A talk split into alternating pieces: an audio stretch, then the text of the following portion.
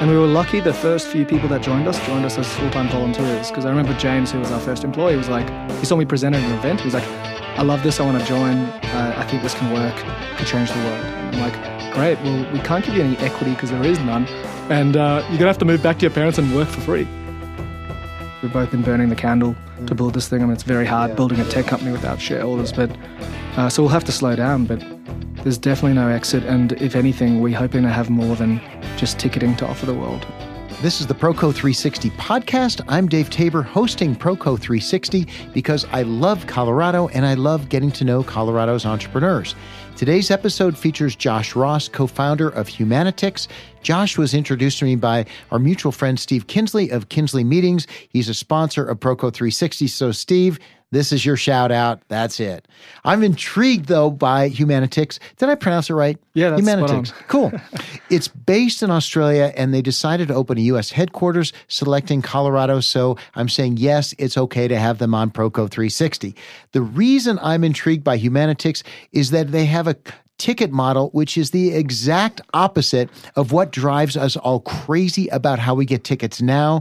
Rather than big fees the customers are apoplectic about, the Humanitix model is to charge low fees and give all their profits to children's charities around the world. It's a great story that's spreading from down under to Colorado. So Josh, glad you're joining me on ProCo 360. Thank you for having me. Yeah, so I gave a quick overview of Humanitix. How close was I? Maybe you can probably do a better one. Yeah, spot on. The only thing I'd say is the US entity is a 501c3, and it's not actually owned by Australia. So it's its own thing.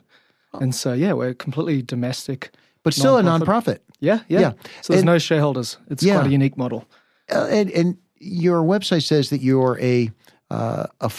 what is the term it's using? 501c3? No, but for the good. Oh, for purpose. For purpose, yes. In Colorado and in the U.S., there's something called what am I thinking of? B Corp? Yeah, B Corp. Yeah. That's what I'm thinking of. And is it a similar kind of a thing where did Australia have to give you permission not to put shareholder profits above all? Is that such a thing? Yeah, it is. There's still that gray area in Australia as well. So for being a for-purpose company lets you care about more profits than just shareholders. Yeah, that's exactly. Cool. All right, so talk about the around-the-fire experience that led to the formation of Humanitix. So yeah, me and my co-founder Adam, we became best mates at university, and I guess it's not an Australian audience, so mates is friends. Yeah. We use it all the time. And in Australia, it's a bit different. Most people don't move out of home if they go to university. They live at home, save up, and try and backpack around the world. But they don't move out onto college and join a frat and that whole that's quite a uniquely American experience as I understand it. And so I did that. I lived at home with my parents, had a cafe job and saved up and spent about 2 years backpacking on a shoestring. Wow. And a lot of that was with Adam. And so one very formative trip was in Sri Lanka for a few months. Very shortly after the Civil War had finished there, which went on for 30 years and it's quite a brutal one. And we lived with a family in the south that we met on a train, and it was in this remote village near a surf spot, and just had a lot of time to talk because there's not much else to do other than hike and surf. And we were coming to the end of our degrees, and we were cognizant that we were coming back to Sydney to work, me in funds management, Adam in engineering. And neither of us really had our hearts in it. So we were trying to grapple with what we could do with the rest of our time in our career that was starting, really. And we didn't come up with a good idea like ticketing with the booking fees fund and children's charities, but we agreed that we'll work as one team because the biggest reason we won't chase our dream would be the fear of loneliness and going it alone when all your friends around you are moving on in their careers, getting a mortgage, moving up in the world. And so we made a promise to each other that when one of us has a good idea, the other one will go all in on helping them. Wow. How much drinking was involved? Actually, nothing on that night, but it was a beautiful campfire situation, only because we couldn't access alcohol where we were on that hike. Had to hike in and out with it. But it was, and so 7 years later, we came up with a good idea. And, what were you doing in the meantime? I worked in funds management in Sydney. I was in the investment team looking at different business models and public shares, so buying and selling shares where I became very disillusioned with the faceless shareholder model. Yeah. And your partner was doing his thing in engineering? Yeah, went and worked in management consulting and in a tech practice. Yeah, so what happened? Who called who with this idea? you know, 7 years later, it says, okay, remember that promise we made? So we were talking about it pretty much the whole time, except we were, you know, I was 26, he was 27. And again, I took off 6 weeks after working at the same funds management firm for 6 years. And I went to Kashmir hiking, and Adam joined me because we do a lot together. Yeah. And my dad came, and my dad actually had an accident and almost died. We were mountain biking, and he had to get airlifted from a remote part in Kashmir all the way down to Delhi, and it took about 12 days to get him back to Sydney. He's fine now. He's riding a bike again. Wow. But it was a very scary moment. And I got back to Sydney, and I was just upset with myself. I'm like, I said I'd do something cool with my life. Like, I don't want to just work at a job that doesn't mean anything to me. And we just haven't come up with a good idea, but so we doubled down. Like, me and Adam, you know, this was a conversation between the both of us, and we put in the diary, like, 3 nights a week, we're meeting up to work on whatever that is. And so we became religious about getting something off the ground. And, you know, between his technology experience and my funds management experience, we started modeling out different tech industries we thought were ripe for disruption with an ethical point of difference. And, well, everyone hates ticketing platforms. I just mentioned at the intro, and so we kept coming back to that. Wow. Yeah. Well, now, we don't all hate ticketing platforms. We just hate the fees that they charge. I mean, right, you buy a $50 ticket and end up with a $79 bill, right? And so your model's different. In fact, I was looking at some $10 tickets to a new Belgian brewing tour. There was a $1.79 fee with a note. Good on ya. Humanitix donates 100% of profit from your booking fees to children's charities. So it's like, yeah, there's a little fee, and okay. Yeah. And most of that's the credit card fees. So oh, sure it is. Yeah. Of course it has to be. Yeah. So what, when you talk about donating profit, what is profit? I mean, your team has to get paid. So, you know, you can't give away that money. So what is profit? So if we were a for-profit company, we would have revenue and expenses, and in that expense line is the staff.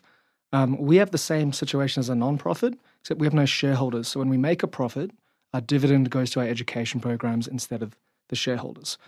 And so when you think about the traditional model, like the shareholders are the wealthiest people in the world, we've reimagined that and put the world's poorest children who need access to education to break a cycle of poverty where the shareholders would traditionally be. Wow. So how do you decide how much the founders make? I mean, how do you decide when it's time? You're going to have a baby, you told me before we started. So does that get you a raise? Yeah. How does that work? My child's part of the education fund. Oh, is that it? Yeah. I'm joking. So look, the first few years were really tough because if you don't have shareholders, you can't attract investors. So me and Adam moved back to our parents' place in our late 20s. So come on, pretty you guys depressing. Moved back home? Yeah, and our girlfriends at the time were very forgiving. Wow. But we went from good jobs to earning nothing, and you're not even getting sweat equity. So it's quite a mental challenge. And we were lucky the first few people that joined us as full-time volunteers, because I remember James, who was our first employee, was like, he saw me present at an event, and he's like, I love this, I want to join, I think this can work. Could change the world. And I'm like, great, well, we can't give you any equity because there is none. And you're going to have to move back to your parents and work for free because that's what me and Adam was doing. But then in 2018, we won the Google Impact Challenge, which gave us $1 million prize money, very little strings attached. $1 million? Yeah. It looks for the best tech ideas to change the world. Wow. That allowed us to professionalize. But we got to about 11 people at Adam's parents' home working around the place, including his 91-year-old grandfather who lives with his parents still today. And so it was quite a unique start to a nonprofit because we're this hybrid of a tech company. Yeah. But to answer your question, our board are all volunteers, and they effectively choose me and Adam's salary and approve it. What? So, yeah, all our staff are paid salaries. Yeah. But our board members are volunteers, and they decide what your comp ought to be. Yeah. Okay, exactly. That makes sense. I thought at first you know your volunteer employees, but no, these are your volunteer board. I get it. So that makes sense. And just to share as well, 7 years into the journey, I was in a very overpaid industry, but I'm still earning less than I was. But I'm now earning a respectable salary. Wow. I don't feel sorry for myself. And this year, Australia and New Zealand will give a $3 to $4 million to our projects sustainably. Wow, that's amazing, which is substantially more than you're paying yourself, right? Definitely, yeah. Well, you saw the car I rocked up in. Oh, gosh. You still have what? You saw the car I rocked up in. Oh, yes, I did see. Oh, yes, I did see that. And for the listeners who didn't, it was not... It was not a Tesla. No, it was not a Tesla. Hey, you're listening to ProCo 360, named Best Colorado Business Podcast in 2021 and 2022. I'm your host, Dave Tabor, and this is the show featuring entrepreneurs who could be successful anywhere and choose Colorado. My guest today is Josh Ross of Humanitix from Australia and now in Colorado. So, you know, your website Josh says that well, basically he's got a comment that says, join the movement to align technology with humanity. And companies that are listed there, you mentioned that you won the Google, what was it called? Impact Challenge. Impact Challenge, yeah. There are other companies there listed, TEDx, Facebook, Red Bull. I mean, what's that about? Like, why were those other companies listed on your website relative to that? Yeah. Those other companies listed on your tickets to their event, promote their event, collect fees for their event, etc. And the reason event organizers switch to it are a couple. One, we have amazing human customer support in a world where tech companies are notorious for not being able to speak to anyone. Oh, yeah, the bots. Yeah, all our profits fund these amazing children's charities, and that doesn't cost you anything extra. In fact, you'll save money switching to us. Like, for example, in America, if you're a nonprofit, you get to use our platform at cost price, which is half of Eventbrite's fees. Wow. A fraction of Ticketmaster's. Yeah. If you're a for-profit, we're still 30% cheaper than Eventbrite. That's before considering the social impact. Wow. And then the platform's amazing. Our biggest funders are Google through that competition. They're not an ongoing funder, but they're... Yeah. $1 million goes pretty far when you're living at home. Yeah, exactly. Exactly. And then Atlassian, which is the biggest tech company in Australia and quite an impressive company. Their foundation's our biggest partner. So they were the first ones to step up and say, right, this has worked really well in Australia and New Zealand. Let's take it to the world's biggest ticketing market. And just so you know, America's half the world's booking fees. Wow. You guys pay more than anyone else. I think on my last ticket, there was a facilities fee, a bathroom fee, a breathing fee. It's like, God, really? Yeah. Gets outrageous, yeah. Okay, but I want to back up a little bit because I always wonder, now, I think I'm getting a better sense for this in talking because I always wonder when a company is more about the philanthropy than actually about the goods or services, about being a business. Though in talking with you, it strikes me that you're really about being a nonprofit. You're really about being a philanthropic organization that drives revenue through ticket distribution. It's like a different balance than what I expected before we started talking. Yeah, philosophically, like the reason I'm doing this is because it's engaging, it's meaningful, and it's fun. Like I work with amazing people doing something I'm proud of at the end of the day. But we recognize that it's all cute and well that the profits go to really needy projects. But if we don't give people the best ticketing platform in the world, then serious event organizers won't compromise on features and service. Yeah. So, before I drew a salary, we'd hired developers. And if you walk into our office, it looks like a tech for-profit company. And that's because it's product first. We want to change the world. We have to win on value proposition because most people don't have the time to learn about what you're about. So, well, this is what has my head going back and forth, and that is that there are a lot of companies that start as business and they use philanthropic pursuits to drive customer acquisition, to drive customer engagement. They're using philanthropy as a tool to drive their business. I can't quite figure out where you guys are. It seems like you're more using ticket distribution as a means to raise money for things you believe in. Yeah. So if you look at global stats on giving, it hasn't changed much the last decade. It's just getting reshuffled. And so when me and Adam started this out, we didn't want to create a new charity because there's so much duplication in that sector that just does the same thing but has a better marketing budget so gets your donated dollar because that's not growing the pie. Mm-hmm. So we looked at ways to grow the pie. And this is accretive to the world of solving problems. And fundamentally, we don't think capitalism's completely broken. We're not a bunch of hippies run off rejecting everything at all. But we think it's a fun experiment. And to think that it stopped evolving here would be just that's actually not capitalism. And so we're trying to do it better in a way that's more compassionate. And it's a meaningful experiment. But you're not really doing capitalism. We are because we're not taxing anyone. If you want the best ticketing service for your business, you come to Humanitix because we give you great branding, you look good, you get great product at a better price. You're using us for every selfish reason you can imagine, and it does good in the world. And I reckon there's a meaningful proportion that use us because we do good in the world, but there's also a lot of event organizers who just want the best platform at the best price. And so, capitalism is that you act in self-interest, but I don't think it's self-interest to sell more fast food if it's killing people because you make more money. That's a flawed way of our thinking. I think capitalism's done more to lift people out of poverty than any other system we've devised, and we're just an evolution in one model of it. Yeah. I don't know if you saw what Patagonia did recently, but... Where the owner gave away his company. Yes, and now the millions of dollars in profits they make every year go to conserving our natural environment. Yeah. Similar concept, but we're software. And the reason we went after software is because it makes a higher return on capital in the for-profit world, and we thought, cool, it's the most powerful force in business. Mm-hmm. Can we use that to improve the world? So the ticketing piece, love it. It's great. You know, I mean, it seems, but it could have been anything, right? Correct. Yeah. I mean, ticketing was particularly ripe for disruption. Is that what it was? What was there an epiphany that you guys had about ticketing? Well, think of it this way. Like in technology, costs come down over time. That's a given rule. Yeah. In ticketing, they haven't. In fact, they've gone up even though you no longer get a physical ticket. So super profits. It's more convenient. You pay for that, right? I mean, think about everything else you buy online. Do you get slugged with this stuff? Ticketing's not a dark art. It's not like super complicated. Yeah. I mean, we were chatting to a massive festival promoter in Colorado recently, and we were talking about the issues of scalping. And so, you know, there's so many different solutions for that. You think that hasn't been solved? But the incentive structure is not there to solve it because these big incumbent ticketing platforms make more fees on the secondary market. So they don't want to solve scalping. That's right. It's a percentage of a higher price. Yeah. Multiplied several times. Yeah, exactly. Yes. So so it's just so ripe for disruption. Well, and that's why I think, you know, the sports venues and all of this professional sports teams, they want you to resell your tickets through particular channels, right? Yeah. And that's why. Yeah.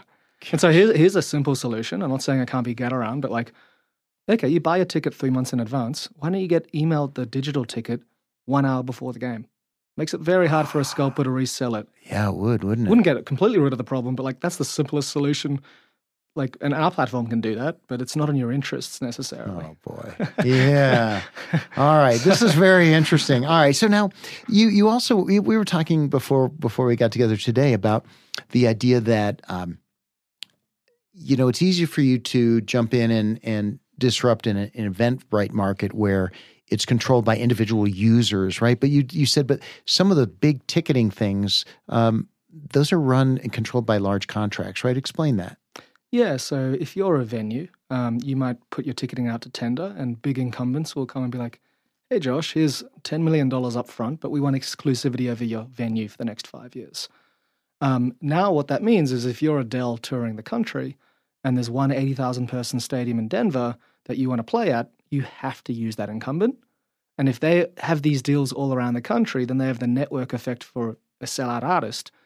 And if you don't go with them in the city where there's an alternative, they make it hard for you to get your tour dates in the other cities without saying it quite like that. Wow. And so it's a very ugly monopolistic end of town at the big end of town. Yeah. So that means somebody like you could only break in very, very slowly in small venues. It's bottom up. Yeah. Or because even like really important artists just can't break that, right? They can't make an arena with a contract change the way they do it. They just don't have that leverage anymore, do they? It's true, but they still have more. When you're that big, like Taylor Swift, you can dictate how your tickets are released to the public. It didn't work so well for her though, did it? But did she really try? I don't know. Or is Ticketmaster just the convenient one to blame? So, yeah. For like 99.9% of artists, they have no choice. But when you're Taylor Swift, you choose how you sell your tickets if you really care. Yeah. That's interesting. So how do you see yourselves ultimately competing against a big player in the future? I'd like to. Yeah. And we're starting to in Australia and New Zealand where we're more mature. Really? Yeah.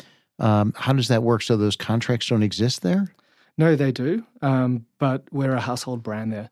And we're financially much stronger, and we've got a track record for 7 years, and we're now, I think, the second largest ticketing platform in the country after Ticketmaster. So we're no longer like here. You know, we've got to rebuild our credit, which we are. We've been here for almost 2 years, and it's growing really quickly. And well, but do consumers in Australia have leverage to where they're pressuring venues and artists to use Humanitix instead because the fees are different because of the way you use your money? Do they really exert pressure? Some, yes, but I would say it's the reason we're winning at the big end of town or starting to is because we're offering the most value. So we don't try and guilt trip, and it won't. Those are big businesses with, you know, their return on capital they need to hit. Yeah. But for example, we ticket, so you know New Year's Eve in Sydney, it's massive around the Harbour Bridge and Opera House. Yes, yes, 40,000 tickets sold by the state government around the precinct. That's all on our platform. Wow. Untitled Group are the largest festival promoters in Australia. They sell tens of millions of dollars in tickets. They switched to us last year from, they were on Eventbrite, then Festicket, then to us. And it was because we're the best platform. We've actually got really amazing software and solved the problems that they couldn't solve with those other platforms. Did that go smoothly? Yeah. They're re-signing with us this year. All right. Congrats on that. And so and I'd say for the small community event organizers, they're switching to us largely for ethical reasons. Mm-hmm. At the very big end of town, it's the icing on the cake, but it's not the reason to switch. You can't be cute when you're doing those types, when you've got a big business to service. Yeah. You got to be able to deliver. Totally. So your growth has been phenomenal. I mean, you doubled in size every 6 months for the last how long? Almost since conception, although COVID messed that up for a while. Pulling that out, That's impressive. And have you seen that kind of growth in the U.S.? Actually, America is growing much quicker than Australia or New Zealand ever did. Wow. Yeah. Is that, it's easy to have a hockey stick growth curve when you're starting out, double, it's easy. But as you start to get more traction, are you still growing that quickly?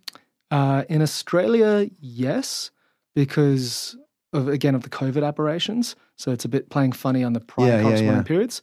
In America, we've got years of that still ahead of us. And it's actually growing quicker here for a couple of reasons. One is the financial incentive to switch to us is much higher because the starting position of the competitors' fees is so outrageously high. Yeah. But I also think people here are screaming out for change more because they've been getting price gouged for so long.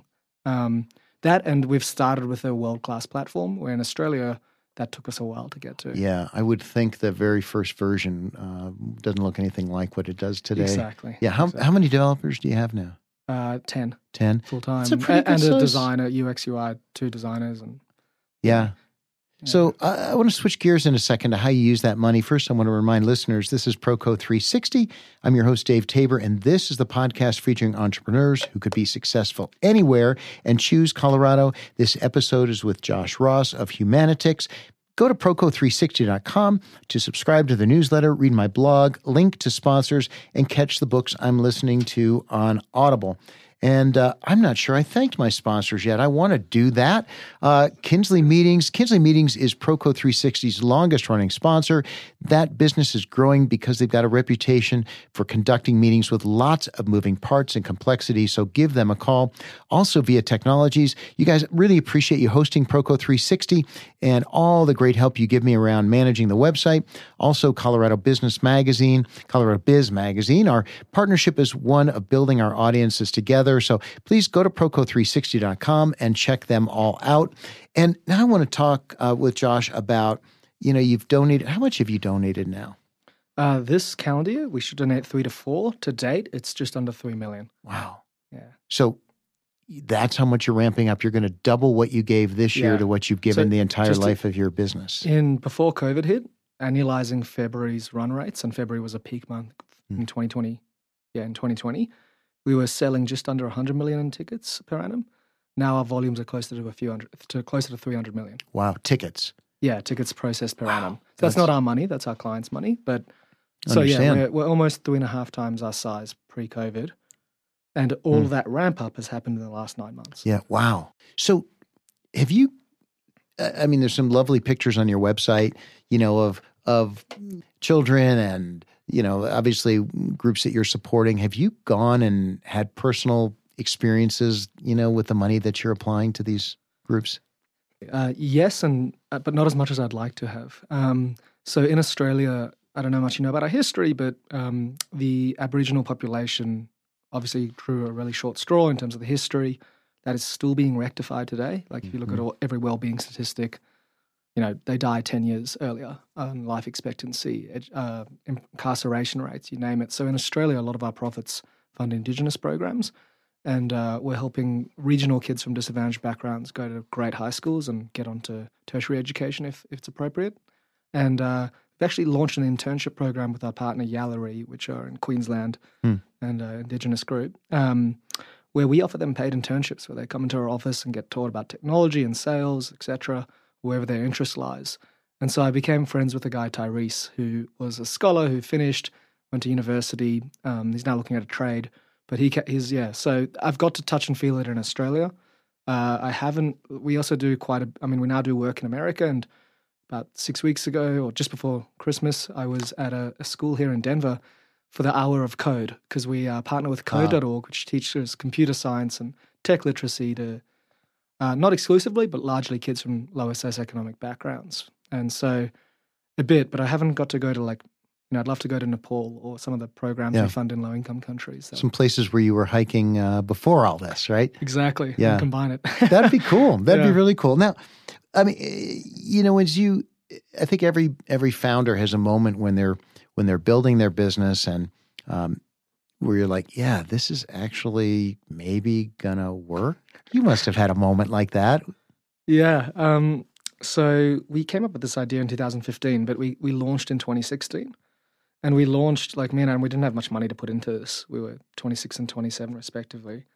And we were bootstrapping it. And within a year, we'd sold like several million dollars in ticket sales with a very glued together bunch of WordPress plugins.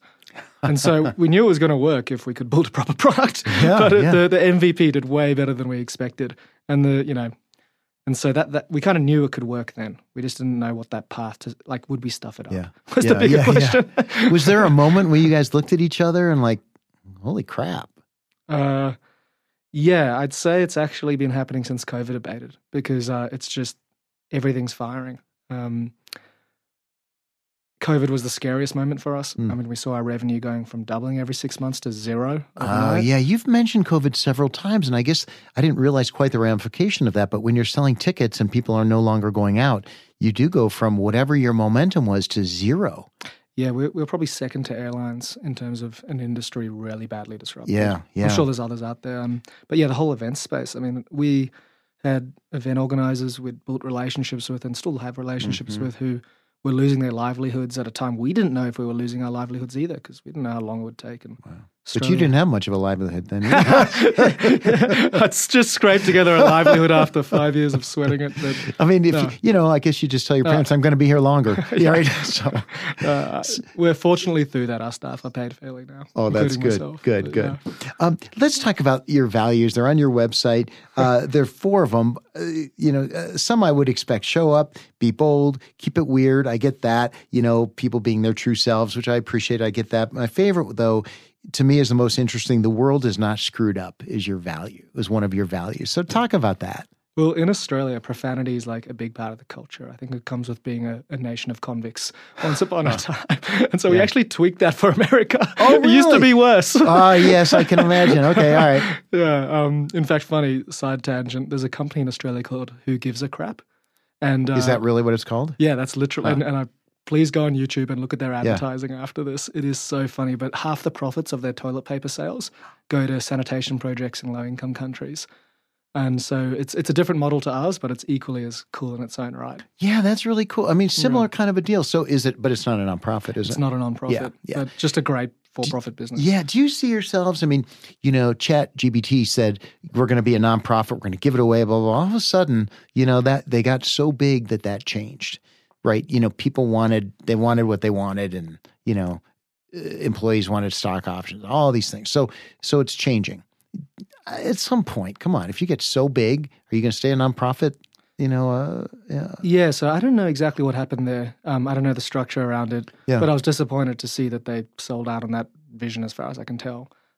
So with Humanitix, we've structured it so that if ever it was sold, the proceeds of that sale are not me and Adam's. They are the charities, which is regulated. It's a 501c3 and the equivalent in Australia. So the proceeds have to go to our education programs. And so there's no incentive for us to sell. Wow. I mean, could the Gates Foundation come knocking and say, this is a strategic charity asset? Maybe, and maybe they give us $1 billion for Humanitix, and great, we can fund our education programs more effectively. But that's the scenario if it does happen. And that's not the plan. Like for me and Adam, we want to do this for our lifetimes. Yeah. So there's no exit strategy for you and Adam. No. There's no riding off into the sunset. No. I don't think it's sustainable what we've been doing personally. Like we've both been burning the candle to build this thing. I mean, it's very hard building a tech company without shareholders. But so we'll have to slow down, but there's definitely no exit. And if anything, we're hoping to have more than just ticketing to offer the world in the next 5 years. So we're already starting to think of other products we can do this with. That's what I was wondering too, yeah. And Humanitix, I suppose, is a name that could travel. You know, sure, it's got ticks in it, but, you know, it could be a lot of things, I would think. Yeah, hopefully. What are you thinking? So I think this model works well where you have a relatively commoditized product that is highly scalable and without cultural barriers to international expansion. So ticketing is, using Humanitix in Australia or New Zealand or America makes no difference. It's the same as Microsoft Word. We all use it the same way. Where other industry verticals, very different world by country. And so we think a lot of business models could be disrupted. That's good. Interesting. Yeah. That's interesting. So do you think... I mean, Patagonia proved it in... Oh, sure. I mean, theirs is different. They converted to a nonprofit. But. Are ideas starting to, and I know you can't share them necessarily, but are ideas starting to find their way to you for new expansions of this kind of model?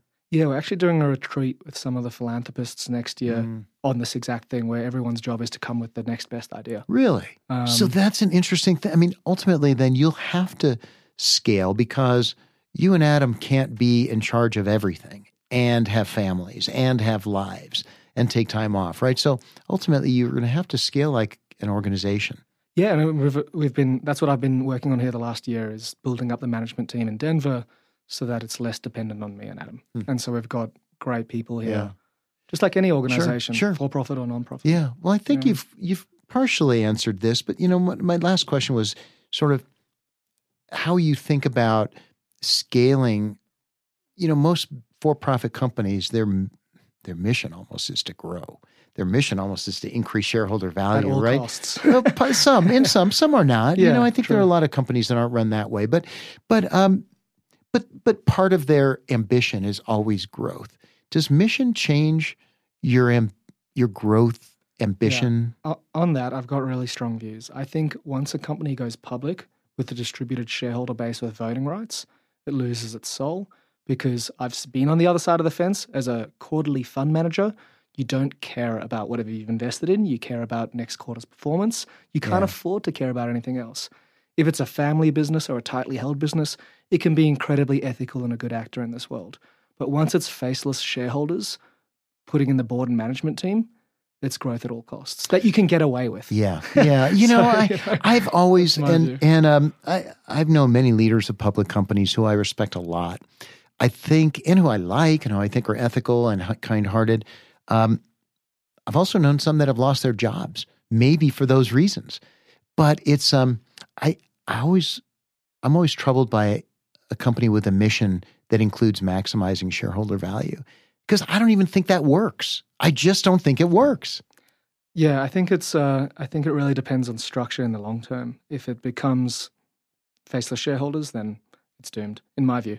Yeah. Because, I mean, look, if we had data that told us that us selling tickets was causing teenagers to commit suicide in America, we'd stop because it doesn't outweigh the education programs we fund. Like, just look at all these tech companies that would have started off with very noble missions, like Uber. We're going to help the single mother find work in the hours she can work. Now the business model works around the world because it skirts around labor laws and people don't understand the true cost of maintenance for their business. So you've got Uber drivers all around the world having issues with the company because... You know, if you're driving 60 hours a week for Uber, you're a taxi driver, you're an employee, but there's a loophole. So like, I think ultimately companies evolve with their shareholder base. And once, you know. And your shareholder base is philanthropists or well, we don't have unpaid. Right. Well, they're your stakeholders would be a better word, right? Yeah. Of philanthropists who have backed this model because they think it's going to have a great philanthropic return on capital for the world's most deserving education programs. Is that a term, philanthropic return on capital? We've coined it. So I'm sure someone else has said it. Maybe we technically didn't coin it, but yeah, that's how we measure ourselves. Cool. Like how much good can we do with a dollar that a philanthropist's given us? Ah. And yeah, we're trying to replicate venture-like returns, but for the world of philanthropy. That's cool. I think that's a good note to end on. Thanks. Let's do that. Yeah, I'm your host, Dave Tabor. Today on ProCo 360, you've been listening to my conversation with Josh Ross of Humanitix, and I'm glad you can make it down here to the studio. It's nice to meet you in person. Oh, likewise, and thanks so much for having me, Dave. It's been a pleasure. Happy to. Listeners, Glad you're here on ProCo 360, where we say live, work, love Colorado, because you and I and my guests can be successful anywhere and choose Colorado, sometimes after they've chosen Australia, but you made it here, so glad you're here, Josh.